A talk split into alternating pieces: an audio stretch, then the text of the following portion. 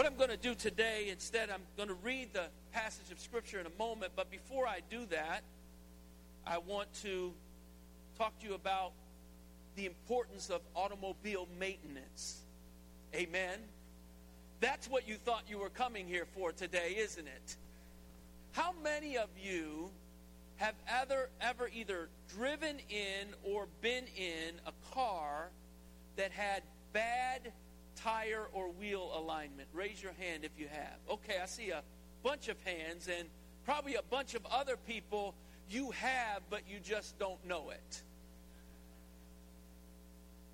Someone says, Well, how, how would I know it? Well, I'm glad you asked. One way to know if your car is improperly aligned is that if you took your hands off the steering wheel, it just pulls to one side. You've got an alignment problem.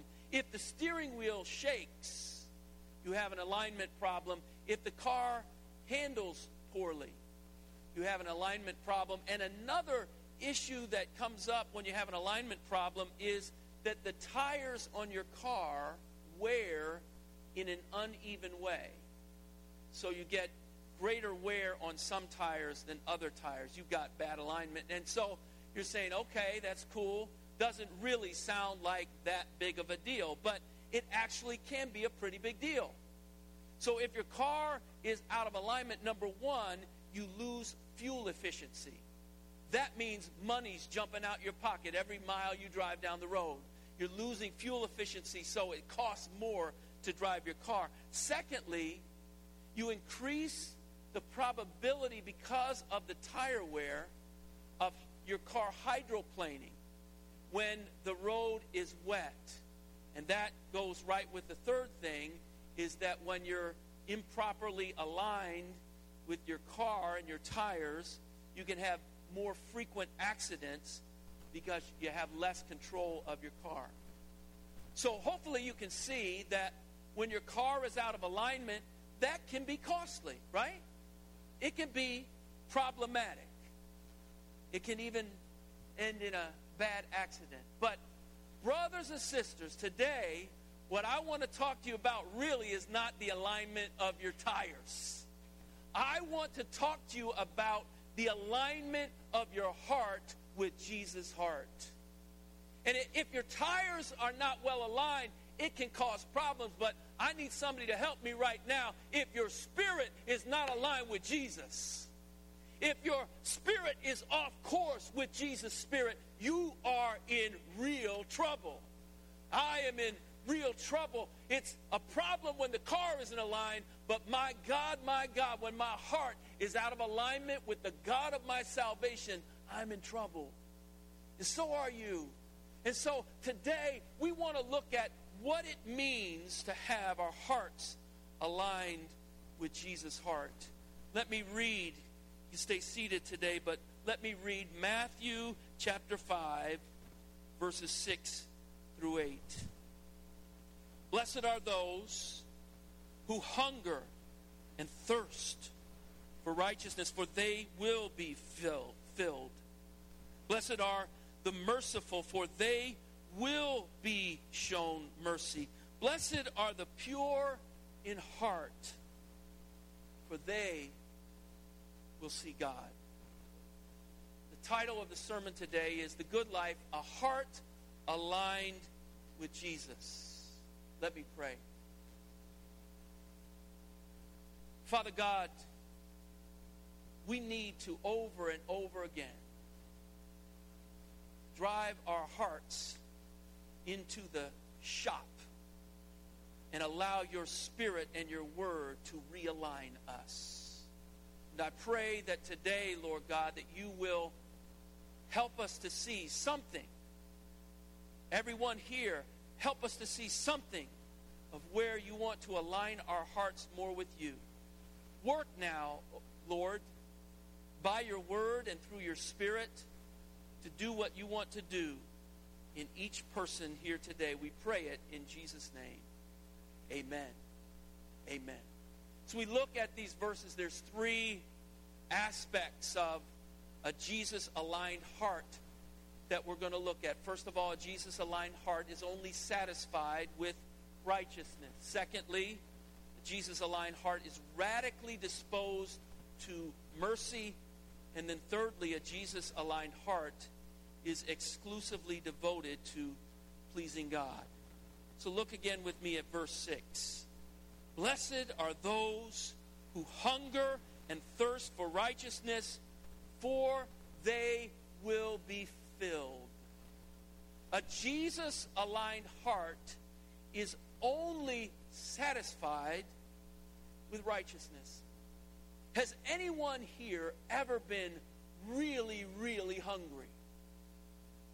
Now, some of you that, yeah, I've been really hungry. I remember I was fasting one day. Amen. I've been hungry. I fasted and gotten hungry. Some of us think, oh my gosh, I think I'm going to die. I missed lunch, and snack time isn't until 3 o'clock. I don't know if I can make it.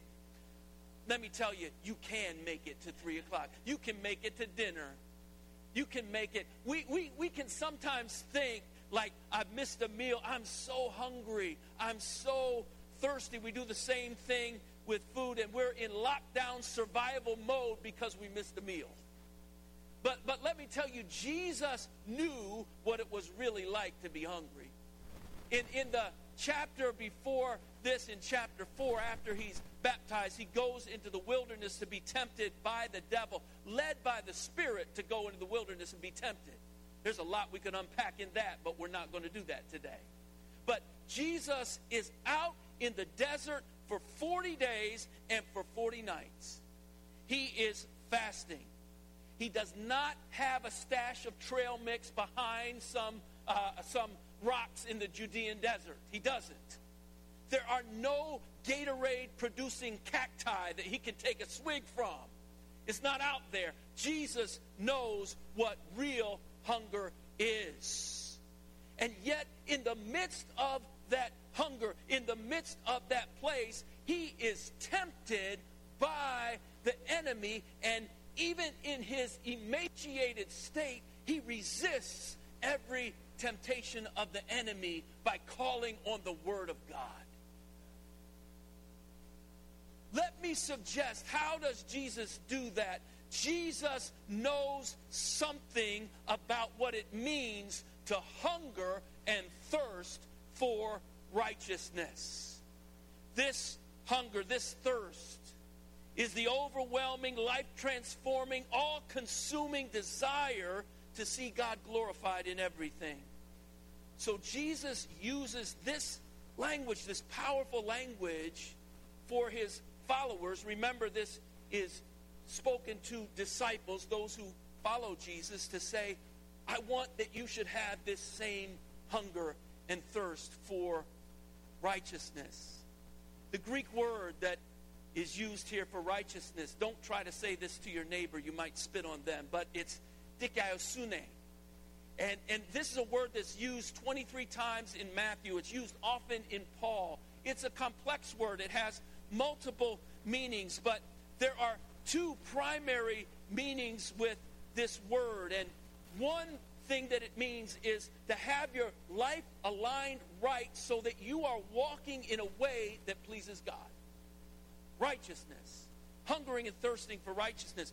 But it also speaks of judicial fairness and rightness of on a social scale as well.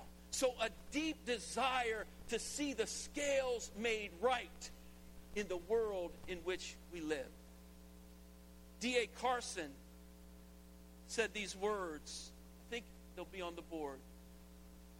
These people hunger and thirst, not only that they may be righteous, that is, that they may wholly do God's will from the heart, but that justice may be done everywhere. He says, All unrighteousness grieves them and makes them homesick for the new heaven and earth, the home of righteousness. Satisfied with neither personal righteousness alone or social justice alone, and I would use the term biblical justice alone. They cry for both. In short, they long for the advent of the messianic kingdom. Matthew's gospel speaks of the kingdom of heaven. This is the desire for the kingdom to come. and God's will to be done. Well, that was what I just read to you was published in 1984 in a commentary on Matthew's Gospel by D.A. Carson 34 years ago. But I would suggest to you that that message is a critical message for us in 2018. There are many voices in so called evangelical Christianity that press for a gospel message that makes no demands for justice, especially as it relates to the poor, to ethnic minorities, and to marginalized people. But the one who hungers and thirsts for righteous for the righteousness of God is compelled to speak up on behalf of those who are discriminated against, those who are routinely brutalized, and those who are negatively profiled in an unjust world that serves the interest of the rich. When the church does not speak up for these, as the Old Testament prophets powerfully did, we lose credibility in the very communities that God is calling us to reach. This is a word for our church today. One of the things that attracted me to New Life was the vision of New Life. And I love the motto. I call it the tagline. Everybody says it's the motto. I call it the tagline. Because you matter to God and to us. What a beautiful sentiment. But brothers and sisters, those words need to be backed up by actions. Those words need to be backed up by what we say about specific situations. New Life is doing some great ministry in this community. We need to continue with that. But Jesus didn't only proclaim to love, but he cared for the needs of those he came to love. To those who were sick, he was the great physician. To those who were hungry, he was Wegmans on steroids. To those who were possessed of demons, he was the freedom giver who was able to set them free. To the bully, to the broken, and to the bruised, Jesus not only talked a good game, but his actions backed up his every word, and we must do no less in our day. Those who hunger and thirst for righteousness, make sure you hear this. We take our personal battles with our personal sin seriously. When we hunger and thirst for righteousness, we don't let ourselves off the hook real quick and say, well, God, you know, that's just the way I am. That's just the way I happen to be.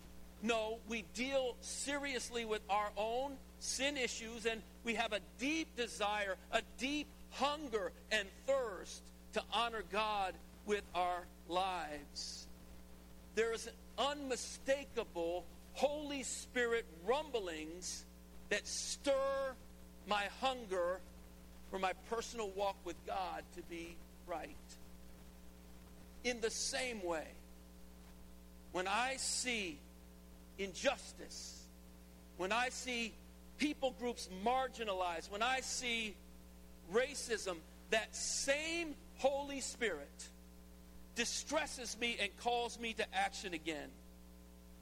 When I see that the world is out of alignment with the kingdom that Jesus came to inaugurate, I cannot just let it be and say, well, it's all good. I can't do that. Those who hunger and thirst for righteousness in this world live with a deep level of dissatisfaction when we see people hurting, marginalized, discriminated against, and not cared for. We've got to do something in our world right now, majority white churches are losing credibility in minority communities when they don't deal with these very issues that devastate communities. The gospel needed in our community, in Olney, in Feltonville, in Logan, in Philadelphia in 2018 is a gospel that not only goes after people's souls, but it goes after whole persons. Conservative Christians sometimes love to criticize prosperity preachers. Listen, we should criticize prosperity preachers. Their gospel is not the gospel. But often they opt for an equally distorted view of the gospel that ignores the crying need for justice for brothers and sisters of color. Here we cannot fail. The one who hungers and thirsts for righteousness cannot be satisfied when it's still safe to persecute, prosecute, and perpetuate ungodly terror on the most vulnerable in our society. We can't allow that to be the couple years ago, my wife and I were having a conversation with a Christian couple, people that we were in deep relationship with.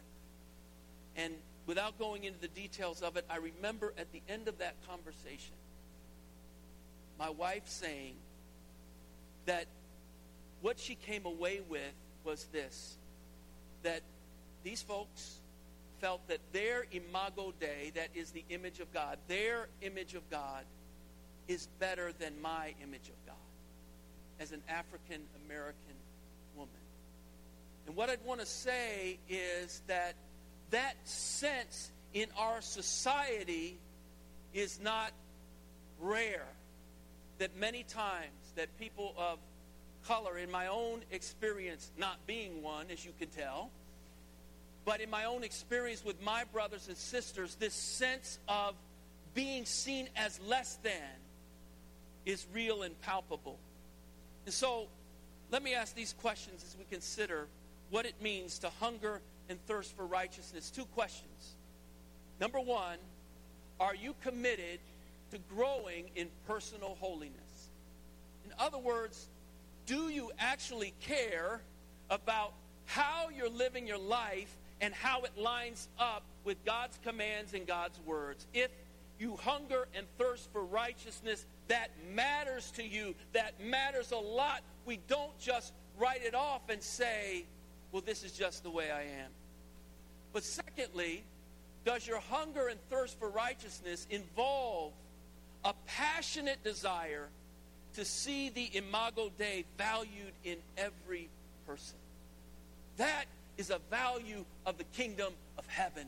That is a value that Jesus is speaking to us in this verse. Well, I want to go on to the next verse. Not only is a heart aligned with God only satisfied with righteousness, but also a heart aligned with God, a Jesus aligned heart is radically disposed towards mercy. I don't know about you, but I'm glad for that. I need some of that. Verse 7 Blessed are the merciful, for they will be shown mercy. This is the beautiful and unique thing about the gospel of Jesus Christ, which is different from any philosophy, from any religion, from any wise saying of anyone else. Only in the gospel of Jesus Christ do justice and love and mercy come together. Only in his gospel do we have this hope. Romans 5 or Romans 3 25 and 26 puts it this way God presented Christ as a sacrifice of atonement so to be just so as to be just and the one who justifies those who have faith in Jesus. I love that.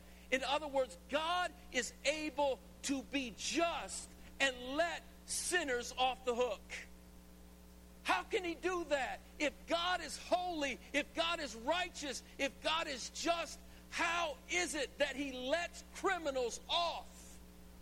He does it because he poured out that penalty not on you and not on me, but on Jesus the Christ, the Son of the living God, the perfect, sinless, spotless Lamb stood in your place and in my place, and the penalty of sin was poured out.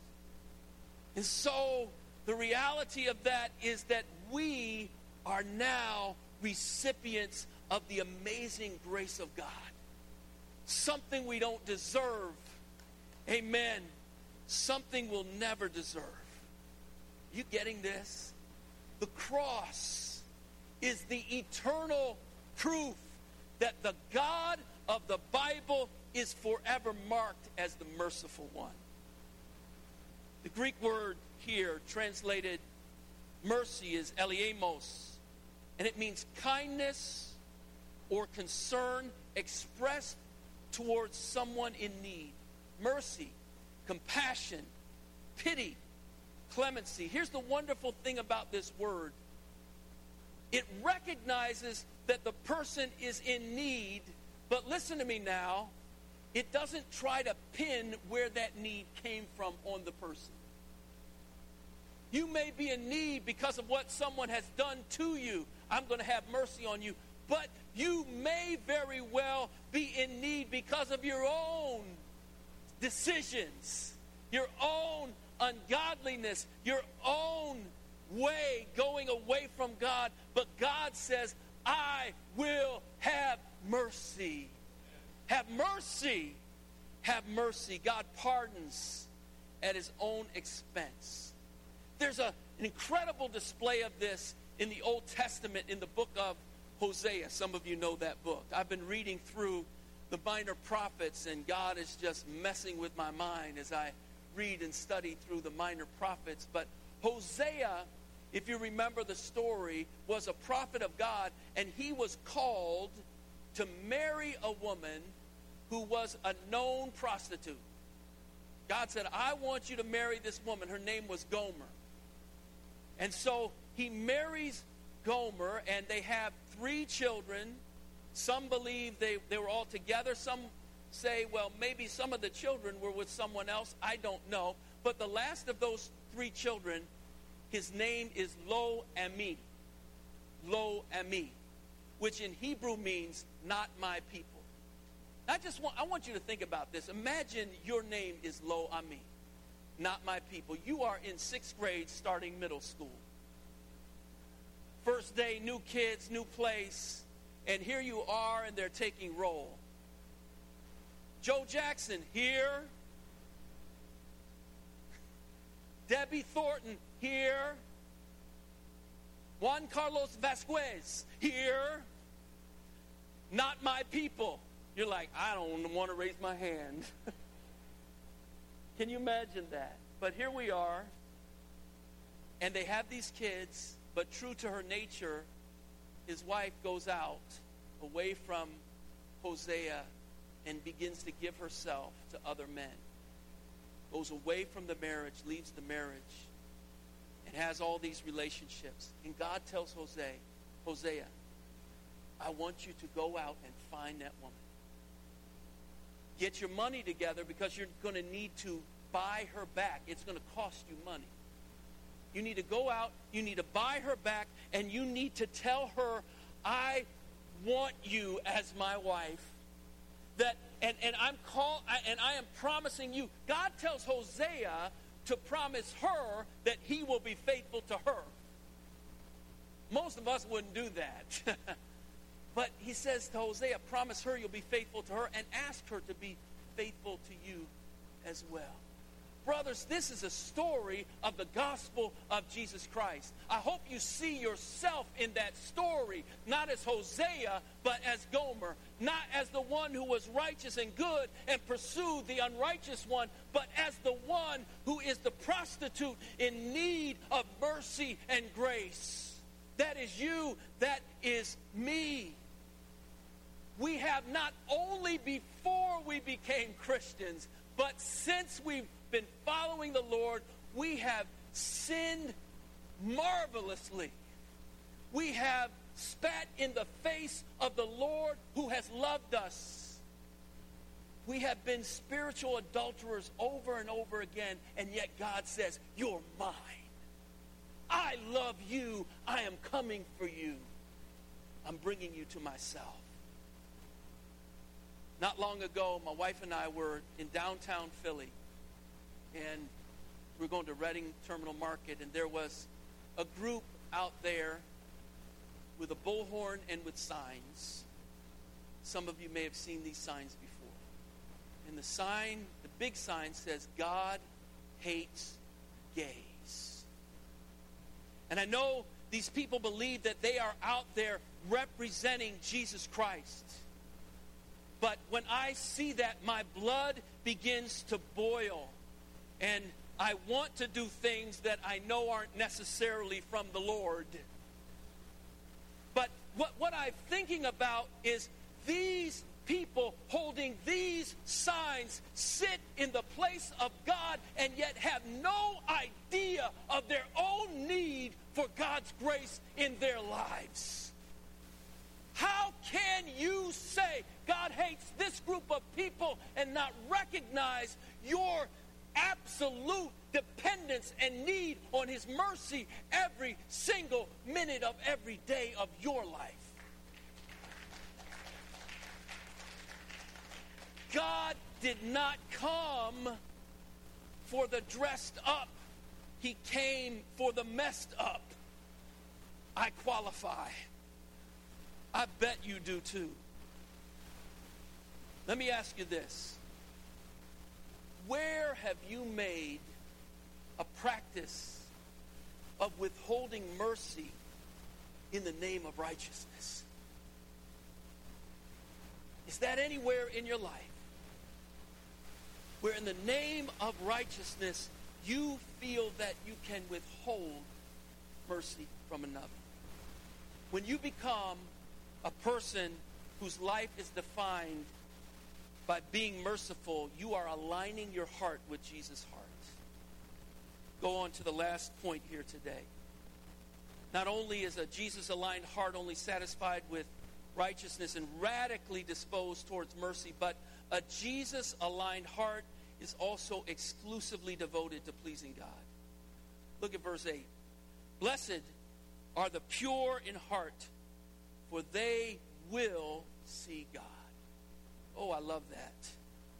The, this verse, that phrase, they will see God, points back to a Hebrew fa- phrase, bar levav in Hebrew. It's from Psalm 24, verses 3 and 4, that says, Who may ascend to the mountain of the Lord. The way I learned it was, Who may ascend to the hill of the Lord? And who may stand in his holy place? Verse 4 The one who has clean heart, a clean heart, clean hands, and a pure heart. This phrase, one commentator says, this phrase, pure heart, means a singleness of heart. The honesty in which there's no hidden motive, no selfish interest, it's the tr- it is true and open to all things that come from God.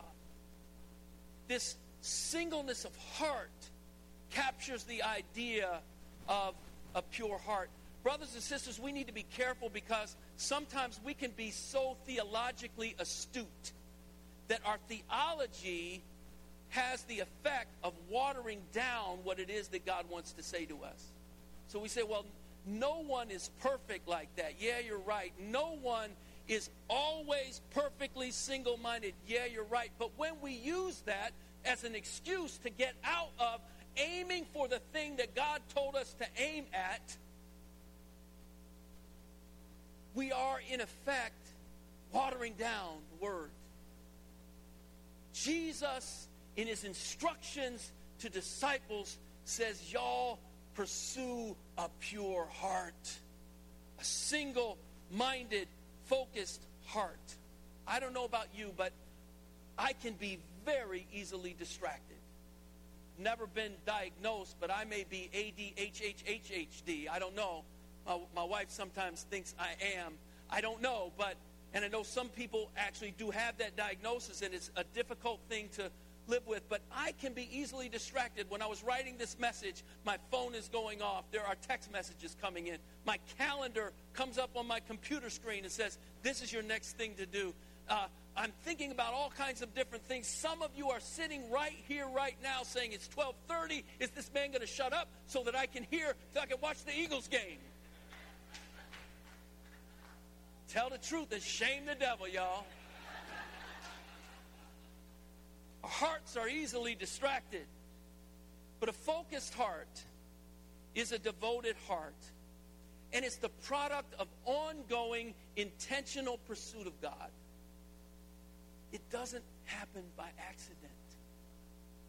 We don't become focused in pursuing God by just living life any old way. Psalm 46 and 10 says this Be still and know that I am God.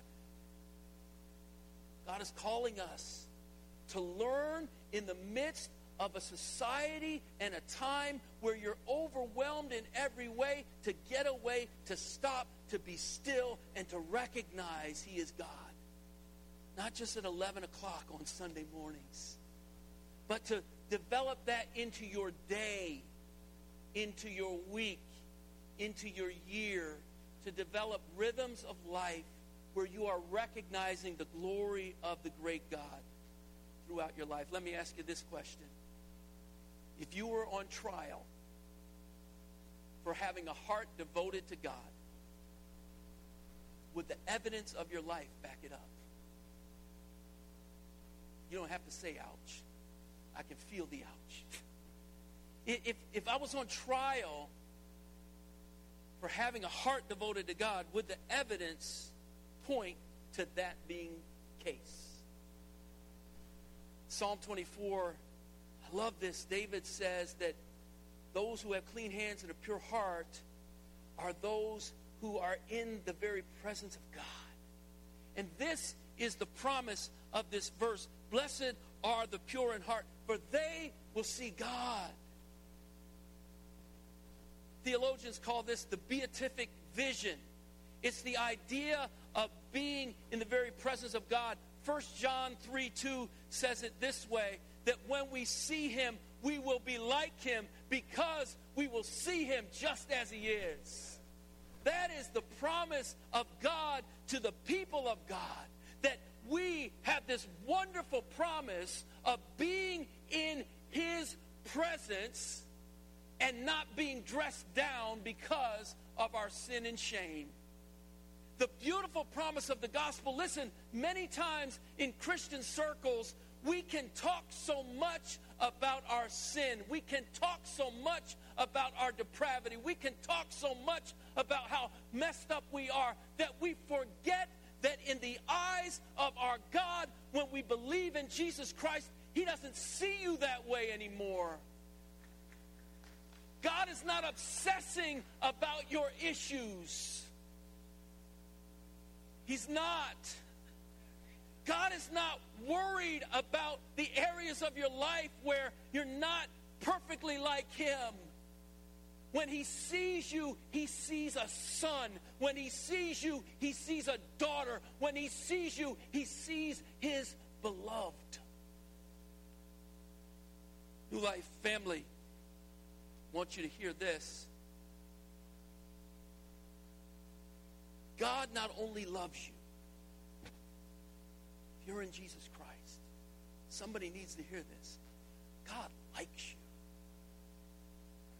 It's easy to say, well, God loves you. Yes, love is unconditional. God not only loves you, child of God, but He likes you.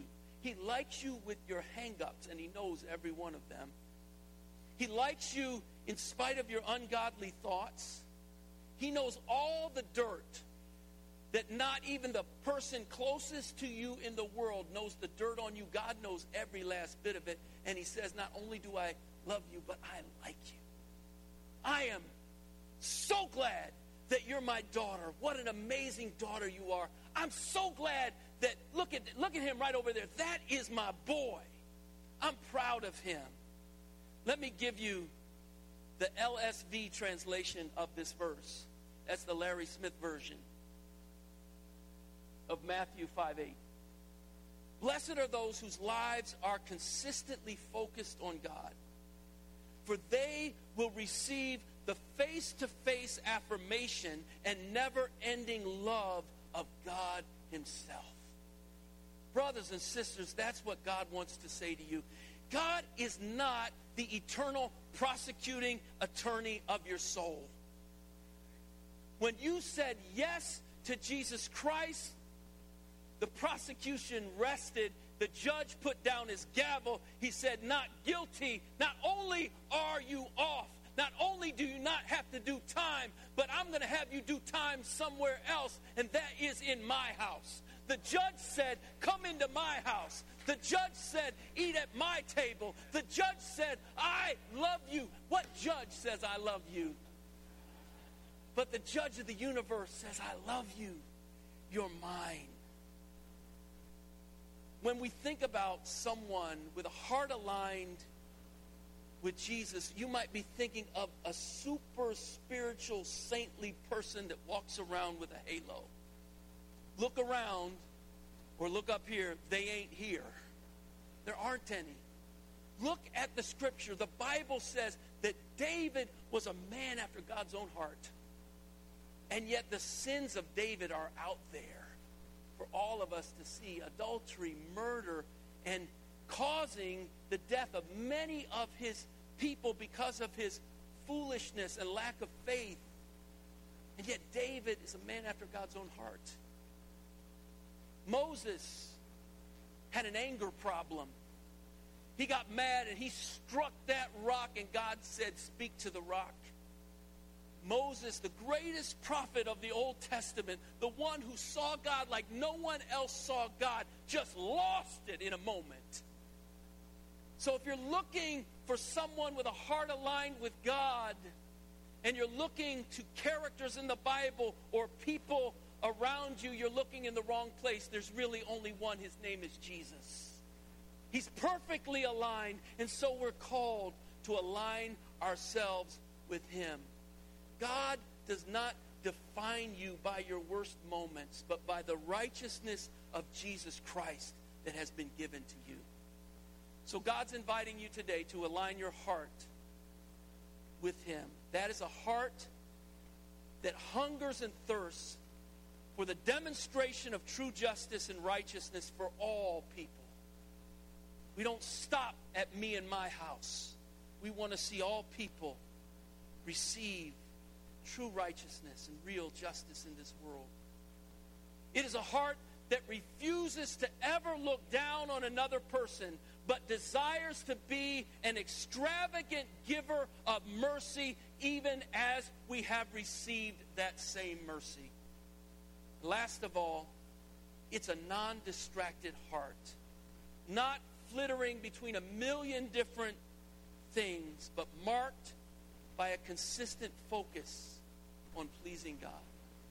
I ask you as I close, if you just close your eyes for a moment. I'm going to read to you the words of contemporary song, and then I'm going to pray. Are you hurting and broken within? Overwhelmed by the weight of your sin, Jesus is calling. Have you come to the end of yourself? Do you thirst for a drink from the well? Jesus is calling. Oh, come to the altar. The Father's arms are open wide. Forgiveness is bought with the precious blood of Jesus Christ. Oh, what a Savior. Isn't he wonderful? Sing hallelujah. Christ is risen. Bow down before him, for he is Lord of all. Sing hallelujah. Christ is risen. Let me pray. Father God, we thank you this day for your perfect righteousness that bought for us what we could never in a million lifetimes buy for ourselves. We thank you, O oh God, for the abundant mercy that we have received in Christ, and we pray that we may more and more be dispensers of that very same mercy to the glory of your great name. Lord, align our hearts with your heart. Glorify and exalt your name in our lives. We pray it in Jesus' name.